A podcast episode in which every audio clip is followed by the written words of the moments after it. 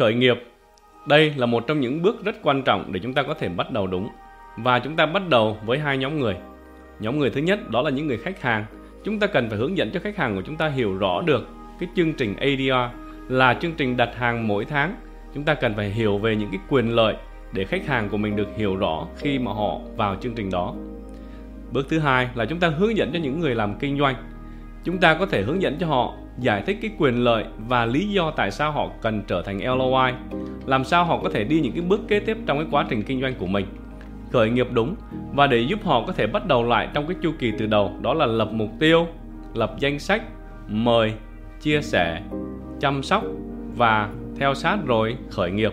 Và trong cái bước khởi động cũng là cái cơ hội để chúng ta kết nối những người mới này vào hệ thống qua những cái conference call, qua những cái group chat, qua những người upline và qua tất cả những cái phương tiện chúng ta đang dùng để kết nối mọi người hiện tại. Và khi một người được khởi động đúng, họ cần được kết nối và cần được hỗ trợ bằng nhiều phương pháp khác nhau. Và đây là những cái việc chúng ta làm đều đặn mỗi ngày.